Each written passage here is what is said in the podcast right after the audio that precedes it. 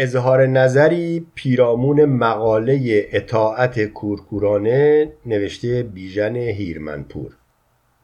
پانویس مقاله اطاعت کورکورانه زمینه های اقتصادی اجتماعی نوشته نسترن نشریه سوسیالیزم ارگان هسته اقلیت دوره دوم شماره دو مهر ماه 1372 نویسنده مقاله بحث خوبی را پیش می کشد که در شرایط تاریخی کنونی کمونیسم و مارکسیزم اصولا همه انقلابیون کمونیست نه تنها در ایران بلکه در سراسر جهان به آن می اندیشند. بحث پیدایش سازمانهای بظاهر انقلابی و کمونیست که در درون آنها روابط بر اساس به قول نویسنده مقاله اتوریت پذیری اطاعت کورکورانه و تملق و چاپلوسی قرار دارد. وقتی می‌گوییم بحث خوبی است از همین لحاظ است. یعنی به موقع است. یعنی بخشی از آن بازبینی است که حتما باید صورت بگیرد. نتایج عملی آن عقض و به اجرا گذاشته شود. و الا همانطور که امروز می‌بینیم هیچ قدمی نمی شود به پیش برداشت. اما به نظر من نویسنده این مقاله تنها کار درستی که می کند پیش کشیدن مسئله است. ولی دیگر هیچ نقطه مثبتی در نوشته او وجود ندارد. بلکه اگر تعارف و تملق را کنار بگذاریم نوشته است کاملا گمراه کننده که می‌خواهد مسئولیت را از عنصر آگاه سلب کرده به گردن شرایط عینی و آن هم نه شرایط عینی امروز بلکه شرایطی که قرنها حاکم بوده بیاندازد. نویسنده در طرح بحث به وجود اتوریت پذیری اطاعت کورکورانه و تملق و چاپلوسی در درون سازمانهای سیاسی اشاره می کند که اگر این برخورد را بخواهیم در حیات واقعی سازمانها پیاده کنیم لبه تیز انتقاد نویسنده متوجه کادرها و هواداران پایین سازمان هاست زیرا آنها هستند که می توانند اتوریت پذیر باشند. آنها هستند که می توانند برای ارتقاء مقام سازمانی خود به تملق و چاپلوسی متوسل شوند. پس به طور ضمنی صاحب اتوریته مقصر نیست. اتوریته پذیر مقصر است. تملق پذیر مقصر نیست. تملق گو مقصر است. و به قول او همه کار سازمان ها از اینجاست که خراب است. امیدوارم نویسنده این مقاله خود روزی در رأس سازمانی قرار نداشته باشد که امروزه خواسته باشد گناه را به گردن زیر دستی ها بیاندازد. زیر دستی هایی که اگر لحظه ای در تملق گویی غفلت می کردند از طرف رهبری سازمان ها تا اسفل السافلین تنزل درجه داده می شدند و این کار را از سر صحو انجام داده باشد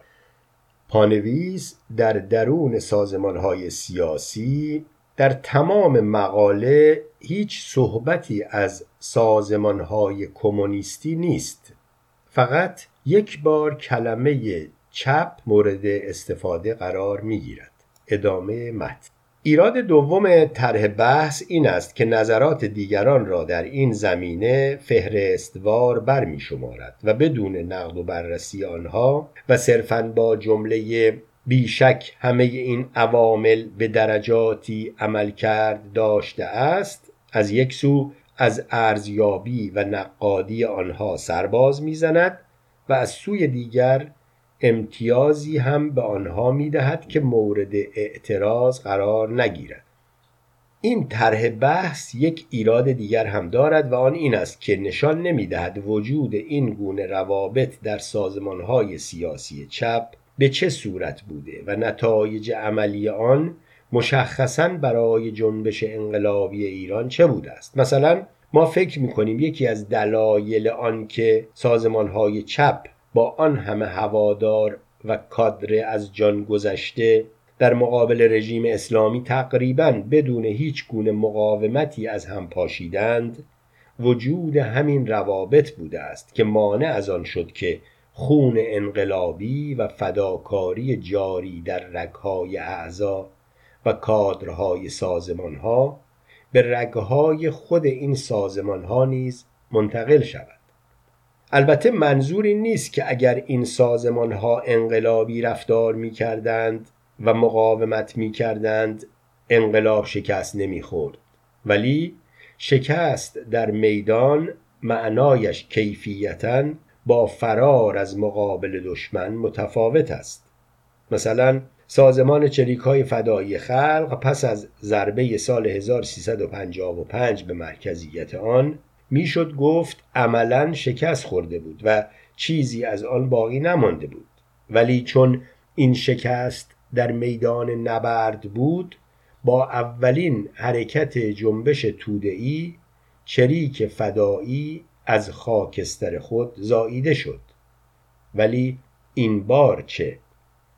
همچنین درباره وجود بروکراسی و اتوریت پذیری کور در مورد مشخص سازمان های سیاسی چپ ایران پس از بهمن 1357 ما به این امر معتقدیم که کسانی از زندانهای شاه آزاد شدند و مردم نه به دلیل داشتن روحیه اتوریت پذیری کور بلکه به سبب اعتماد انقلابی در وضعیت فقدان هر گونه سازمان و تشکل در سطح جامعه رهبری به نظر ما موقت اینها را پذیرفتند و این طبیعی ترین کاری بود که در آن شرایط می‌شد کرد. ولی بعدا این رهبران موقعیت خاص و ویژه و موقتی خود را به اهرمی برای تداوم این رهبری تبدیل کردند و آنجا بود که مبتکرین و منتقدین ترد و مطیعان و متملقان جذب شدند و وقتی به کردستان عراق رسیدیم و به دور و بر خود نگاه کردیم دیدیم انواع و اقسام سازمانهای چپ داریم که در رهبری اکثر آنها کسانی قرار دارند که یا خود روزی در زندان بودند و یا یکی از بستگان و نزدیکانشان در زمان شاه اعدام شده یا زندانی بوده و اطراف آنها نیز ادعی هستند که درجه تملق گوییشان از بالا به پایین کمتر می شود البته ما نیز قبول داریم که اگر طبقه کارگر متشکلی وجود داشت چون این وضعی به وجود نمی آمد و اگر کسی می‌خواست آن را به وجود آورد موج جنبش انقلابی طبقه او را جارو می کرد ولی این بحث دیگری است و ما فقط در اینجا می خواهیم بگوییم که نویسنده در همین سطح محدود ایران نیز نمی‌خواهد بحث را با تمام دامنش و در شرایط مشخص طرح کند. حال از طرح اشکالات طرح بحث بگذریم و به خود آن بپردازیم. تبیین وجود اتوریت پذیری کور اطاعت کورکورانه و تملق و چاپلوسی به صورتی که نویسنده مطرح می کند نیز از نظر ما کاملا نامربوط است. نویسنده این خلقیات را به تداوم و دیرپایی روابط فئودالی که در جای دیگر با سهلنگاری به روابط ارباب و رعیتی تبدیل می شود و همچنین سلطه مذهب در ایران نسبت می دهد. به این استدلال می توان یک پاسخ مقایسه‌ای و تجربی و یک پاسخ تاریخی و تحلیلی داد و اگر بگوییم این خسائل در درون سازمانهای چپ ایران حاصل شرایط تاریخی ویژه ایران بوده. چگونه وجود اتوریت پذیری محض اکثریت قریب به اتفاق احزاب کمونیست انترناسیونال سوم از سیاست خارجی شوروی را توضیح دهیم؟ مثلا در مورد حزب کمونیست فرانسه دیگر نمی‌توان گفت وجود استبداد فئودالی طی قرون متمادی و همراه مذهب به مسابه حافظ و پشتیبان این نظام یکی از بهترین عوامل پرورش دهنده روحیه و رفتار مطیعانه و رعیت گونه بوده است. همین حزب حتی در شرایط بسیار حساسی که نازیسم آلمان به فرانسه حمله کرد و بخشی از خاک کشور را به اشغال درآورد به دلیل وجود قرارداد عدم تعرض مولوتوف ریبنتروپ بین شوروی و آلمان تا زمانی که آلمان به شوروی حمله نکرد به سازماندهی مقاومت در فرانسه دست نزد. و دیدیم که وقتی به این کار مبادرت نمود چه نیروهای انقلابی و از خودگذشتهای در اختیار داشت که با اعتماد به رهبری خود و یا بهتر بگوییم به دلیل حاکمیت روابط بروکراتیک بر حزب تا آن زمان دست روی دست گذاشته بودند و تحویل کشور و طبقات زحمتکش خود را از طرف برجوازی خودی به هیتلر با خشمی انقلابی نظاره می کردند و کاری از آنها ساخته نبود. آیا این وضعیت کمونیست های آن زمان فرانسه را نیز می توان به همان عبودیت و بندگی مورد نظر نویسنده دست ساخت شاهان و سلاطین به نمایندگی از اشراف فئودال طی قرون متمادی نسبت داد. باز همین حزب کمونیست فرانسه و روابط درونی حاکم بر آن را در نظر بگیرید مطالعه تاریخ این حزب به سادگی نشان می‌دهد که ضمن آنکه انقلابی ترین و زنده ترین عناصر جامعه فرانسه از سال 1920 به این طرف عمدتا در صفوف این حزب جای گرفتهاند ولی تقریبا همواره حزب در سلطه افراد خاصی بوده که با استفاده از اهرمهای بروکراتیک تشکیلاتی مانع از رشد و بالا آمدن آنها تا سطح رهبری شده است. رهبری که در سطح خارجی با تملق گویی و اطاعت کورکورانه از شوروی و در سطح داخلی با سرکوب تشکیلاتی موقعیت خود را تثبیت می کند تا استالین هست استالینیست است. خروشچوف که می آید ضد استالین می شود و با روی کار آمدن گرباچوف رفرمیست و مخالف دیکتاتوری می شود و سرانجام پس از فرو ریختن شوروی و از هم پاشیدن حزب سانترالیزم دموکراتیک را نیز رها می کند و روی کاغذ تا آن حد دموکرات می شود که به هر عضو سلول حزب اجازه می دهد مطابق میل خودش سیاست حزب را تصور و تبلیغ کند. ولی در همین حال اپوزیسیون درون حزب برای انتشار یک نامه انتقادآمیز از رهبری و ارگان حزب باید به هزار در بزند تا بالاخره جورج مارشه از بیمارستان بیرون آید و به سبک سلاطین و شاهان اجازه انتشار نامه او در اومانیته را صادر کند. از این بحث می‌خواهیم این نتیجه را بگیریم که نویسنده حق ندارد با چشم بستن بر واقعیات در سراسر جهان بروکراسی و اطاعت کورکورانه در سازمانهای چپ را صرفا پدیده ایرانی و زاییده سازمانهای سیاسی چپ شرایط فئودالیسم جان سخت و سلطه مذهب بداند. و اگر چنین عقیده ای دارد لااقل بگوید که چرا در جاهای دیگر دنیا که شرایط عینی به این شکل نیست روابط مشابهی در بسیاری از سازمانهای چپ حاکم بوده است. اما در مورد زمینه اجتماعی وجود اتوریت پذیری کور اطاعت کورکورانه و تملق و چاپلوسی در جامعه فئودالی نیز باید به تحلیل مشخص پرداخت و مثلا دید که روابط تولیدی در جامعه فئودالی به صورتی است که تولید خورد و مالکیت بزرگ است. یعنی معمولا هر خانوار قطعه کوچکی از املاک وسیع فئودال را کشت می کند و بنا به عرف و رسم محل سر خرمن حاصل را با او که معمولا به صورت مباشر و نماینده حضور دارد نه شخصا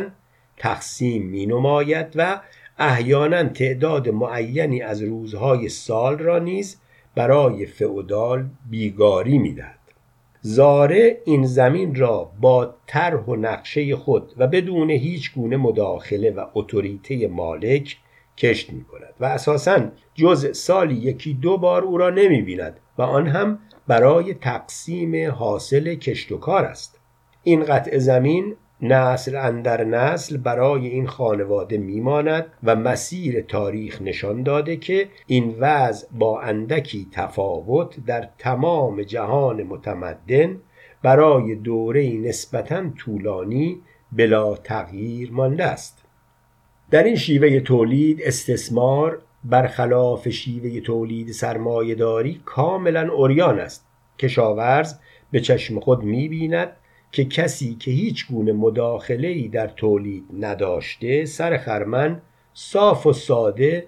گاهی تا دو سوم محصول را بر می دارد. در اینجا آن پیچیدگی شرایط استثمار سرمایهداری برقرار نیست که برای توضیح مکانیزم آن کسی مثل مارکس لازم باشد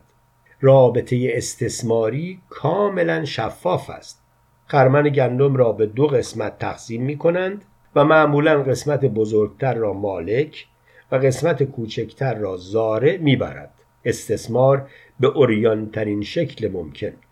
حتی از دوره بردهداری نیز اوریانتر چون در آنجا مالک برده ظاهرا به برده می‌گوید که تو کار می‌کنی من هم خرجت را می‌دهم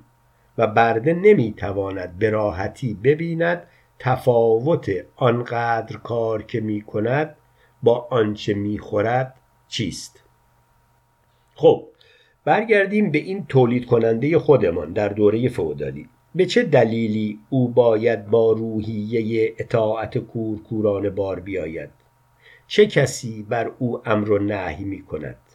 برعکس او خودش باید برنامه همه کارها را بریزد و کارها را بین اعضای خانواده تقسیم کند. تازه در درون خانواده هم که نگاه کنیم باز هر کس وظیفهش را خود به خود انجام می‌دهد و زیاد احتیاج به امر و نهی کسی نیست. پدر تا جوانتر است گاهی برای آموختن کار به بچه ها تشری می‌زند. و بعد که آنها بزرگتر شدند و پدر پیر شد نوبت آنهاست که به پدر تشر بزنند. ولی همه چیز در درون همین قطع زمین کوچک و خانه ای که در روستا خود نوعی واحد تولیدی است میگذرد. فئودال به صورت قهر سیاسی اوریان البته حضور دارد چرا که همانطور که گفتیم شیوه استثمار آنقدر آشکار است که بدون این قهر امکان بقای آن وجود ندارد. بدیهی است که در این سیستم مذهب در خدمت طبقه حاکم برای تحمیق زحمتکشان و تقدیس روابط اقتصادی اجتماعی موجود تمام تلاش خود را می کند ولی همین اوریانی روابط استثماری که مانع از آن می شود تا روبنای سیاسی نظام فئودالی جز استبداد خشن چیز دیگری باشد به مذهب دوره فودالی نیز چهره خشن میبخشد. مردم را نه تنها با عذابهای جهنم که فهرست آنها روز به روز طویلتر و طبیعت آن وحشتناکتر می شود تهدید می کنند بلکه بر این عذابهای نسیه کند و زنجیر و داغ و درفش و تازیانه و دار و سوزاندن در آتش و قطع عضو و احکام تکفیر و ارتداد و الهاد و حد و تعذیر و غیره و غیره افزوده می شود و با کمترین سوء زن به شدیدترین شکل به اجرا در می آید. البته این را نیز ناگفته نباید گذاشت که در اکثر موارد ستم دیدگان روستاها با تفسیرهایی مساوات طلبانه از همین مذهب بر ضد نظم موجود قیام می کنند که البته با سرکوب خشن سیاسی و مذهبی که به نوبه خود کمتر از آن دیگری خشن نیست مواجه می شود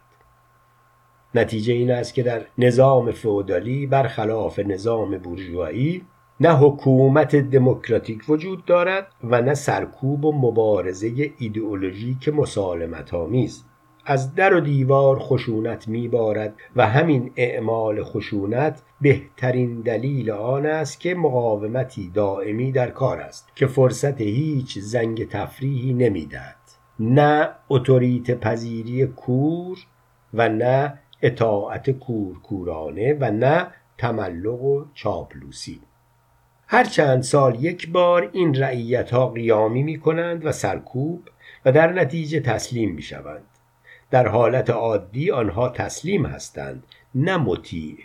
و اصولا اتوریته مداومی بالای سر آنها نیست آنچنانی که مثلا در یک کارخانه به سبک تولید بورژوایی وجود دارد و به همین دلیل هم که اتوریته بالای سرشان نیست تشکل پذیر هم نیستند. وقتی می‌گوییم دهقانان در جامعه فئودالی طبقه ای در خود هستند و نیرویی از بیرون باید آنها را متشکل کند یا بورژوازی یا پرولتاریا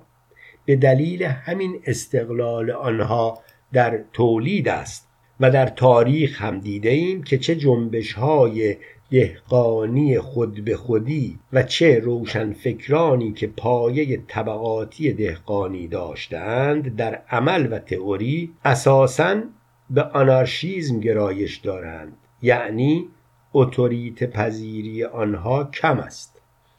و اما در آنچه به تملق و چاپلوسی مربوط می شود از جامعه تولید کننده ای که ما در سیستم فودالی دیدیم کاملا به دور است. زیرا همانطور که خود نویسنده مقاله نیز متوجه است تملق و چاپلوسی وسیله است برای ارتقا یافتن در سلسله مراتب. در حالی که برای این زاره یا به قول نویسنده رعیت و یا به قول غربی ها صرف اصولا هیچ گونه امکان تحرک طبقاتی و ارتقاء مقام وجود ندارد. به همین جهت نیز دلیلی ندارد که به تملق و چاپلوسی متوسل شود. البته اگر در مقابل نیروی مسلح فئودال یا پادشاه قرار بگیرد که به زور از او می‌خواهد کور باشد یا دور باشد ناگزیر اطاعت می کند ولی نه کسی از او می‌خواهد که تملق بگوید و نه خودش هم لزومی به این کار می‌بیند. میماند این که بگوییم در دربار شاهان و سلاطین افرادی برای ارتقاء مقام دست به تملق و چابلوسی می‌زنند اینجا که رسیدیم بحث از زمینه اجتماعی جدا می شود و به زمینه سیاسی منتقل می گردد امری که نویسنده مقاله اصلا به آن توجه ندارد و هر دو را به هم می آمیزد. اگر مسئله را اینجور تفکیک کنیم و به دستگاه سیاسی نظام فئودالی بپردازیم که در آن اطاعت کورکورانه قبول اتوریته کور و تملق و چاپلوسی بدون تردید موجود و لازم است باید بپرسیم که آیا چنین چیزی فقط ویژه جامعه فئودالی است؟ در اینجا باید به مسئله قدرت دولت بپردازیم که اساساً ابزار سرکوب طبقاتی است. به کمک نیروی مسلح و دستگاه اداری و بروکراتیک. و اگر از این لحاظ نگاه کنیم مثلا در همین فرانسه درست است که در اثر انقلاب 1789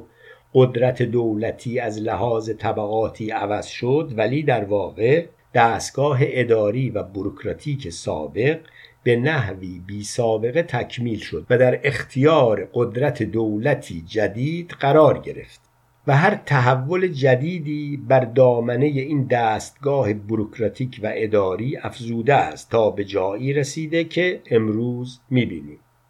اگر نهادهای سیاسی در اثر انقلاب می توانند تا حدی دموکراتیک شوند و برای دستگاه اداری بروکراتیک نیز قواعد و قوانینی تنظیم کنند ولی همکنون و حتی در کشوری مثل فرانسه می‌بینیم که اطاعت کورکورانه و تملق و چاپلوسی وسایل ارتقا و بالا رفتن در دستگاه اداری بروکراتیک است. تازه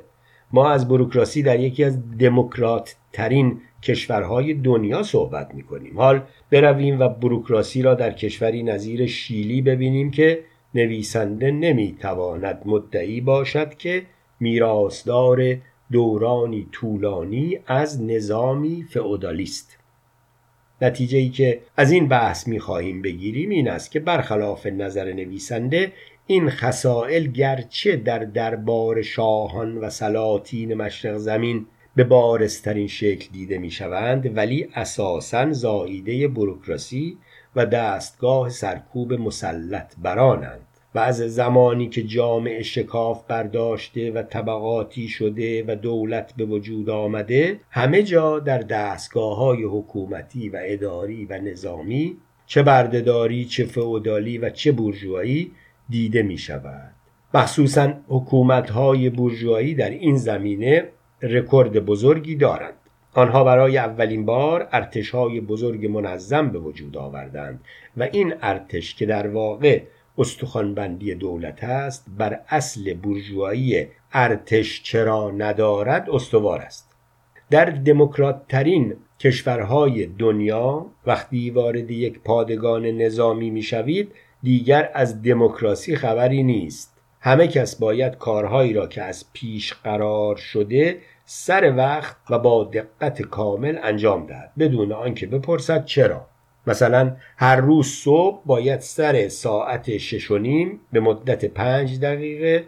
پوتینی را که دیروز واکس زده و هنوز برق می‌زند از نو واکس بزند. و اگر کسی جرأت کند بپرسد چرا می‌گویند چون اینجا ارتش است. انقلاب سوسیالیستی که یکی از وظایفش در هم شکستن این قدرت دولتی و بروکراسی است سرانجام ضمن بقیه کسافات جامعه باید این خصال ناپسند را نیز جارو کند.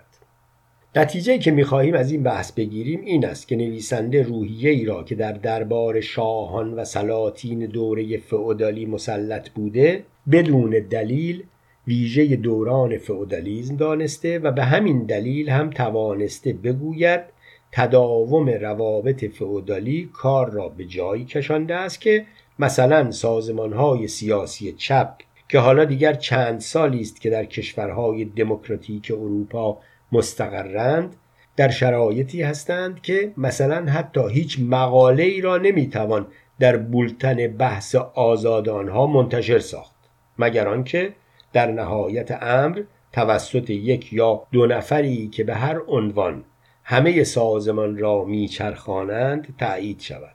ما می‌خواهیم بگوییم که این روحیه حاصل بروکراتیسم است و بروکراتیزم هم میکروبی است که در تمام جوامع طبقاتی و بیشتر از همه در جامعه بورژوایی امروز به دلیل رشد نقش دولت در امور اقتصادی و اجتماعی وجود دارد و عنصر خرد بورژوازی تحصیل کرده که این بروکراسی اساساً از آن تغذیه می کند بیشتر از همه به این میکروب آلوده است و متاسفانه شرایط تاریخی نیز چنان است که همین عنصر خرد بورژوازی تحصیل کرده یا روشنفکر در احزاب و سازمانهای وابسته به کارگر و دهقان نیز اکثریت مهمی را تشکیل می دهند و به راحتی می توانند این میکروب را به داخل تشکیلات طبقه و از این طریق به درون جنبش طبقه کارگر منتقل کنند. پادزهر این میکروب تا جایی که به کمونیست ها مربوط می شود عنصر آگاهی است که هر آینه به طور پیگیر و همه جانبه معخذ کار نباشد خرد بورژوا دستگاه بروکراتیکی کوچک یا بزرگ درست می کند و نام آن را حزب یا سازمان کارگران و زحمتکشان می‌گذارد و نتایج بعدی آنچه می شود مسئله است که از حوصله این نوشته خارج است. حالا اختلافمان را با نویسنده مقاله بر سر زمینه اجتماعی روحیه اتوریت پذیری کور و اطاعت کور کورانه و تملق و چاپلوسی کنار می‌گذاریم. چون به هر حال هر دو در این عقیده مشترکیم که این روحیات در جامعه ای که در آن زندگی می‌کنیم وجود دارند ولی آیا نویسنده مقاله حق داشت که با این رابطه مکانیکی ساده همه چیز را تبیین کند که چون جامعه بیمار است در نتیجه سازمانهای سیاسی چپ ما نیز اینجورند. اگر با این نظریه قدری به قضیه برخورد کنیم باید با بدبینی کامل همه چیز را ببوسیم و کنار بگذاریم و از فکر تغییر جامعه منصرف شویم. چون جامعه بیمار است سازمانهای سیاسی چپ آن نیز ناگزیر بیمار خواهند بود و چگونه این کور می‌تواند اساکش آن کور شود. در سراسر این مقاله هیچ صحبتی از پادزهر آگاهی انقلابی و علمی یعنی از نظر ما مارکسیزم یا هر نوع آگاهی انقلابی دیگری که مورد قبول نویسنده مقاله باشد در خونسا کردن آثار این تقدیر جهنمی وجود ندارد. لاقل تا همین دو سه سال پیش اکثر این سازمان های سیاسی چپ خود را مارکسیست میخواندند و آگاهی مارکسیستی میبایست راهنمای عمل آنها باشد و اصولا مارکسیزم را به این دلیل انقلابی می‌دانیم که راه ساختن جامعه نوین را در شرایط جامعه کهنه به ما میآموزد. پانویس در یک جا نویسنده می‌گوید ما برای آزادی دموکراسی و سوسیالیسم مبارزه می‌کنیم. از این جمله بندی پیداست که او نیز جزو کسانی است که تا چند سال پیش به همان اردوگاه سوسیالیستی کذایی اعتقاد داشته و به آن چهره زشت لقب سوسیالیسم می‌داده است. حالا ناگهان مثل خیلی های دیگر چرخشی نموده و سعی می کند آن چهره را که امروز کراهتش بر همه روشن است با مفاهیمی نظیر آزادی و دموکراسی آرایش کند و الا سوسیالیسم مفهومی است فراتر از همه اینها و احتیاجی ندارد که آزادی و دموکراسی را قبل از آن بگذاریم. اگر گفتیم که ما برای سوسیالیسم مبارزه می کنیم معنایش این است که ما می خواهیم به جایی برسیم که دیگر اسارت وجود نداشته باشد که در مقابلش خواهان آزادی باشیم. می‌خواهیم دیگر استبداد وجود نداشته باشد که در مقابلش خواهان دموکراسی باشیم. پس عروس زیبای سوسیالیسم ما را به این مشاتگری ها احتیاجی نیست. ولی البته کسانی که رومانی چاوشسکو را سوسیالیست می‌دانستند و دیدشان از سوسیالیسم تا این حد کوته بینانه بود امروز ناگزیرند چپ و راست قربان صدقه دموکراسی بروند بدون آنکه از پایگاه طبقاتی آن صحبت کنند. اگر جمله فوق را به این صورت می گفتیم شاید مفهوم پیدا می کرد که ما برای آزادی از اسارت بورژوازی دموکراسی زحمتکشان و سرانجام سوسیالیزم مبارزه می کنیم ادامه متن. اگر سازمان های سیاسی چپ نتوانند به کمک این آگاهی خود را از آلودگی های جامعه که در آن زندگی می کنند برکنار دارند پس انقلاب غیر ممکن است. البته این هست که هرچه ساختار جامعه عقب مانده تر باشد کار انقلابی مشکل تر است. زیرا حضور کارگران کمتر و حضور خورده برجوازی بیشتر است. ولی این عذر به هیچ وجه از انقلابیون این کشورها پذیرفته نیست که چون جامعه عقب مانده بود ما هم سازمانی بروکراتیک درست کردیم به جای سازمانی انقلابی. و در هر صورت این بحثی است که خیلی بیش از اینها می‌توان و باید درباره آن موشکافی کرد و مخصوصا لازم است که کسانی که به صورت کادر هوادار و یا رهبر در این سازمان ها مستقیما فعالیت داشته و از نزدیک شاهد روابط بوده اند با بحث های مشخص درباره مواردی که عینا اتفاق افتاده از هیته بحث تئوریک و کلی که به هیچ وجه نمی‌تواند به خودی خود راهگشا باشد خارج شده به بحثی زنده که راهنمای عمل آیندگان باشد بپردازد. بسیار جای تأسف است که مثلا روشنفکرانی که چهارده سال در کمیته مرکزی سازمانهای سیاسی چپ عضویت داشته و تمام تحولات سازمان و جلسات بحث گاهی 20 25 روزه آنها را در حول پیش پا افتاده ترین و جزئی ترین مسائل دنبال کردهاند امروز لاعقل به خاطر تجربه آیندگان نیز که شده دست به قلم نمی‌برند و ما نمی‌گوییم تحلیل. لاقل خاطرات خود را از این مدت نمی نویسند شست و دو روز حکومت کمون باعث شد که کمونارها دهها جلد خاطرات و تجربیات خود را بنویسند که واقعا اگر آنها نبود نمی‌توان گفت که کار بلشویکای روس در 1917 پس از به دست گرفتن قدرت چقدر مشکلتر می بود ولی سازمان های سیاسی چپ ما قیامی توده‌ای با آن عظمت و تمام عواقب بعدی آن را از سر گذراندند. چندین انشعاب دادند. چندین بار نقل مکان کردند و هیچ کس از آنها نیز به این فکر نیفتاد که مشخصا بنویسد چه شد. تنها کسی که از بیرون این سازمان ها می داند که در درون آنها چه گذشته است متاسفانه فقط دشمن است. حال که حرف به اینجا کشید پاسخی هم به دعوت نویسنده مقاله دیگر این شماره سوسیالیسم به نام طرح پاسخی به یک ضرورت نوشته صابری که از همه سازمان ها و شخصیت های سیاسی چپ دعوت می کند که بیایید و با قبول کلیترین و بدیهی ترین اصول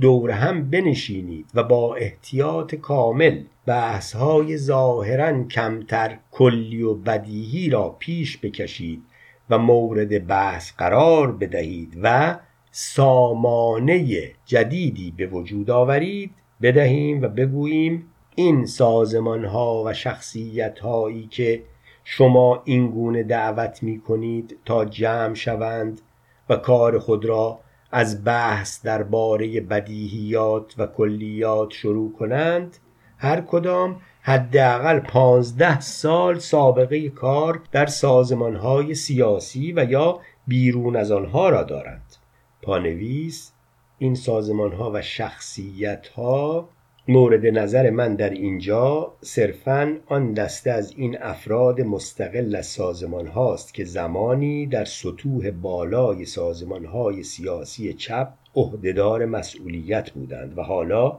به دلایل گوناگون از آنها بیرون آمدند و الا من قبول دارم که اکثریت افرادی که بیرون از سازمانهای بظاهر موجود کنونی قرار دارند کسانی هستند که با شور و هیجان انقلابی به این سازمان ها پیوستند و سرخورده و دلسرد زمانی خود را در جایی دیدند که تنها کاری که از آنها برمی آمده اعتراض به رهبری کذایی این سازمان ها و خروج از آنها بوده است. و اگر زمانی جریانی واقعا انقلابی به راه بیفتد اینها نیز بار دیگر با همان شور و اشتیاق خود را به دریای انقلاب خواهند زد.